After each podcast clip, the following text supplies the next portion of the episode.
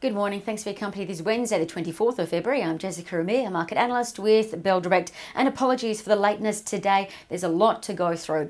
Commodity stocks again expected to charge today, while tech stocks will likely move into a lower gear again following what happened overseas. We saw US tech stocks succumb to profit taking on concerns of higher long term interest rates creeping up while inflation concerns linger. But equities did slow down from their pullback after the Federal Reserve Chair Jerome Powell threw cold water on some of these concerns, reminding us that despite the oil price's very sharp rise, inflation is still soft and well away from the Fed's target. We saw Netflix and Facebook rise about 2%. Also, uh, a standout, uh, Facebook reversed the ban on Australian news. PayPal fell about 3%. Tesla becoming a proxy for Bitcoin somewhat. Tesla shares uh, fell about 2%. All in all, the Nasdaq lost half a percent. The broader S&P rise rising 0.1%, supported by gains in travel and tourism stocks like Wynn Resorts and MGM rising 8 and 5%, while oil stocks also charged, like Marathon Oil up 9%.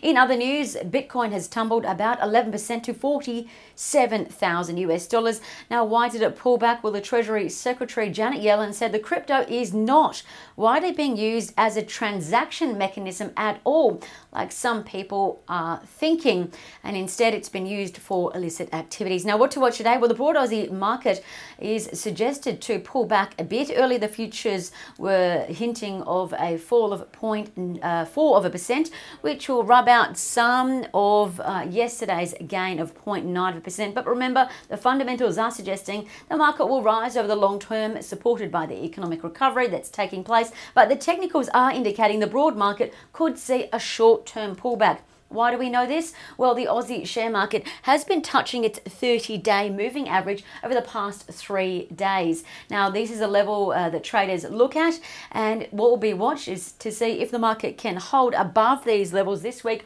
or if these two levels, the 15 day moving average above and the 30 day moving average collide, then we could be at risk of a short term pullback. But many see this as a buying opportunity. So watch your space. Now, regardless, commodity screens were again green overnight. Commodity stocks likely to alley oop again today. The iron ore price hit a brand new nine and a half year high, $175.50 US. That's a level that hasn't been touched since September 2011. The reason for the iron ore price surge again, China demand remains strong Doubts about the Brazilian shipments from Vale continue to linger. And for those that don't know, uh, Vale is the world's biggest uh, producer of iron ore. Elsewhere, the copper price is up 1.6%, and coffee prices hit a brand new two and a half year high, while the oil price holds steady at 61.64 US. Earnings results in full focus again today, guys.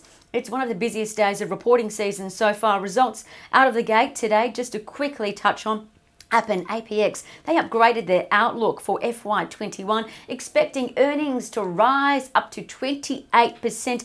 Now, this is perhaps why buy orders are mounting in APX, with many overlooking that their profit only lifted 21% in the year to $50 million. That was less than the 60 million that the market was looking for. Now, Blackmores BKL have reported profit that beat expectations, coming in at $18.9 million for for the vitamin maker that beat expectations of 9 million profit. And Woolies have declared their strongest half year dividend in six years. We'll give you a full report. Stay tuned to Bell Direct for that. Mount Gibson Iron, another standout, MGX, their half year profit surged 67% on higher iron ore prices despite their sales falling. And gold miner SLR, Silver Lake Resources, their profit rose 48%.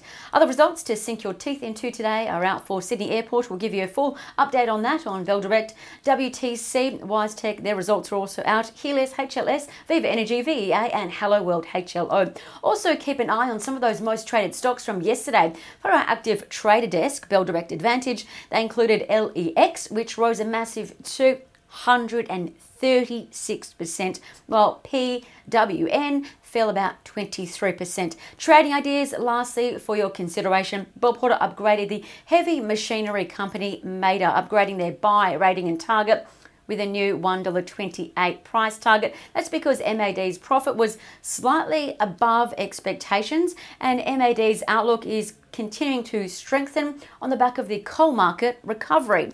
And secondly, Bell Potter upgraded the construction engineering group called Monadelphous MND, upgrading their buy rating with a new $14.40 target, earmarking MND as a stock to buy on the back of mining activity picking up and increasing industry and commodity prices. Now, separately, Austral Gold, AGD, Uniti Group, UWL, and Iron Road, IRD, could be worth a look. They're giving off bullish charting signals according to Trading Central. I'm Jessica Amir with Bell Direct. Stay safe, happy trading, and again, apologies for the lateness.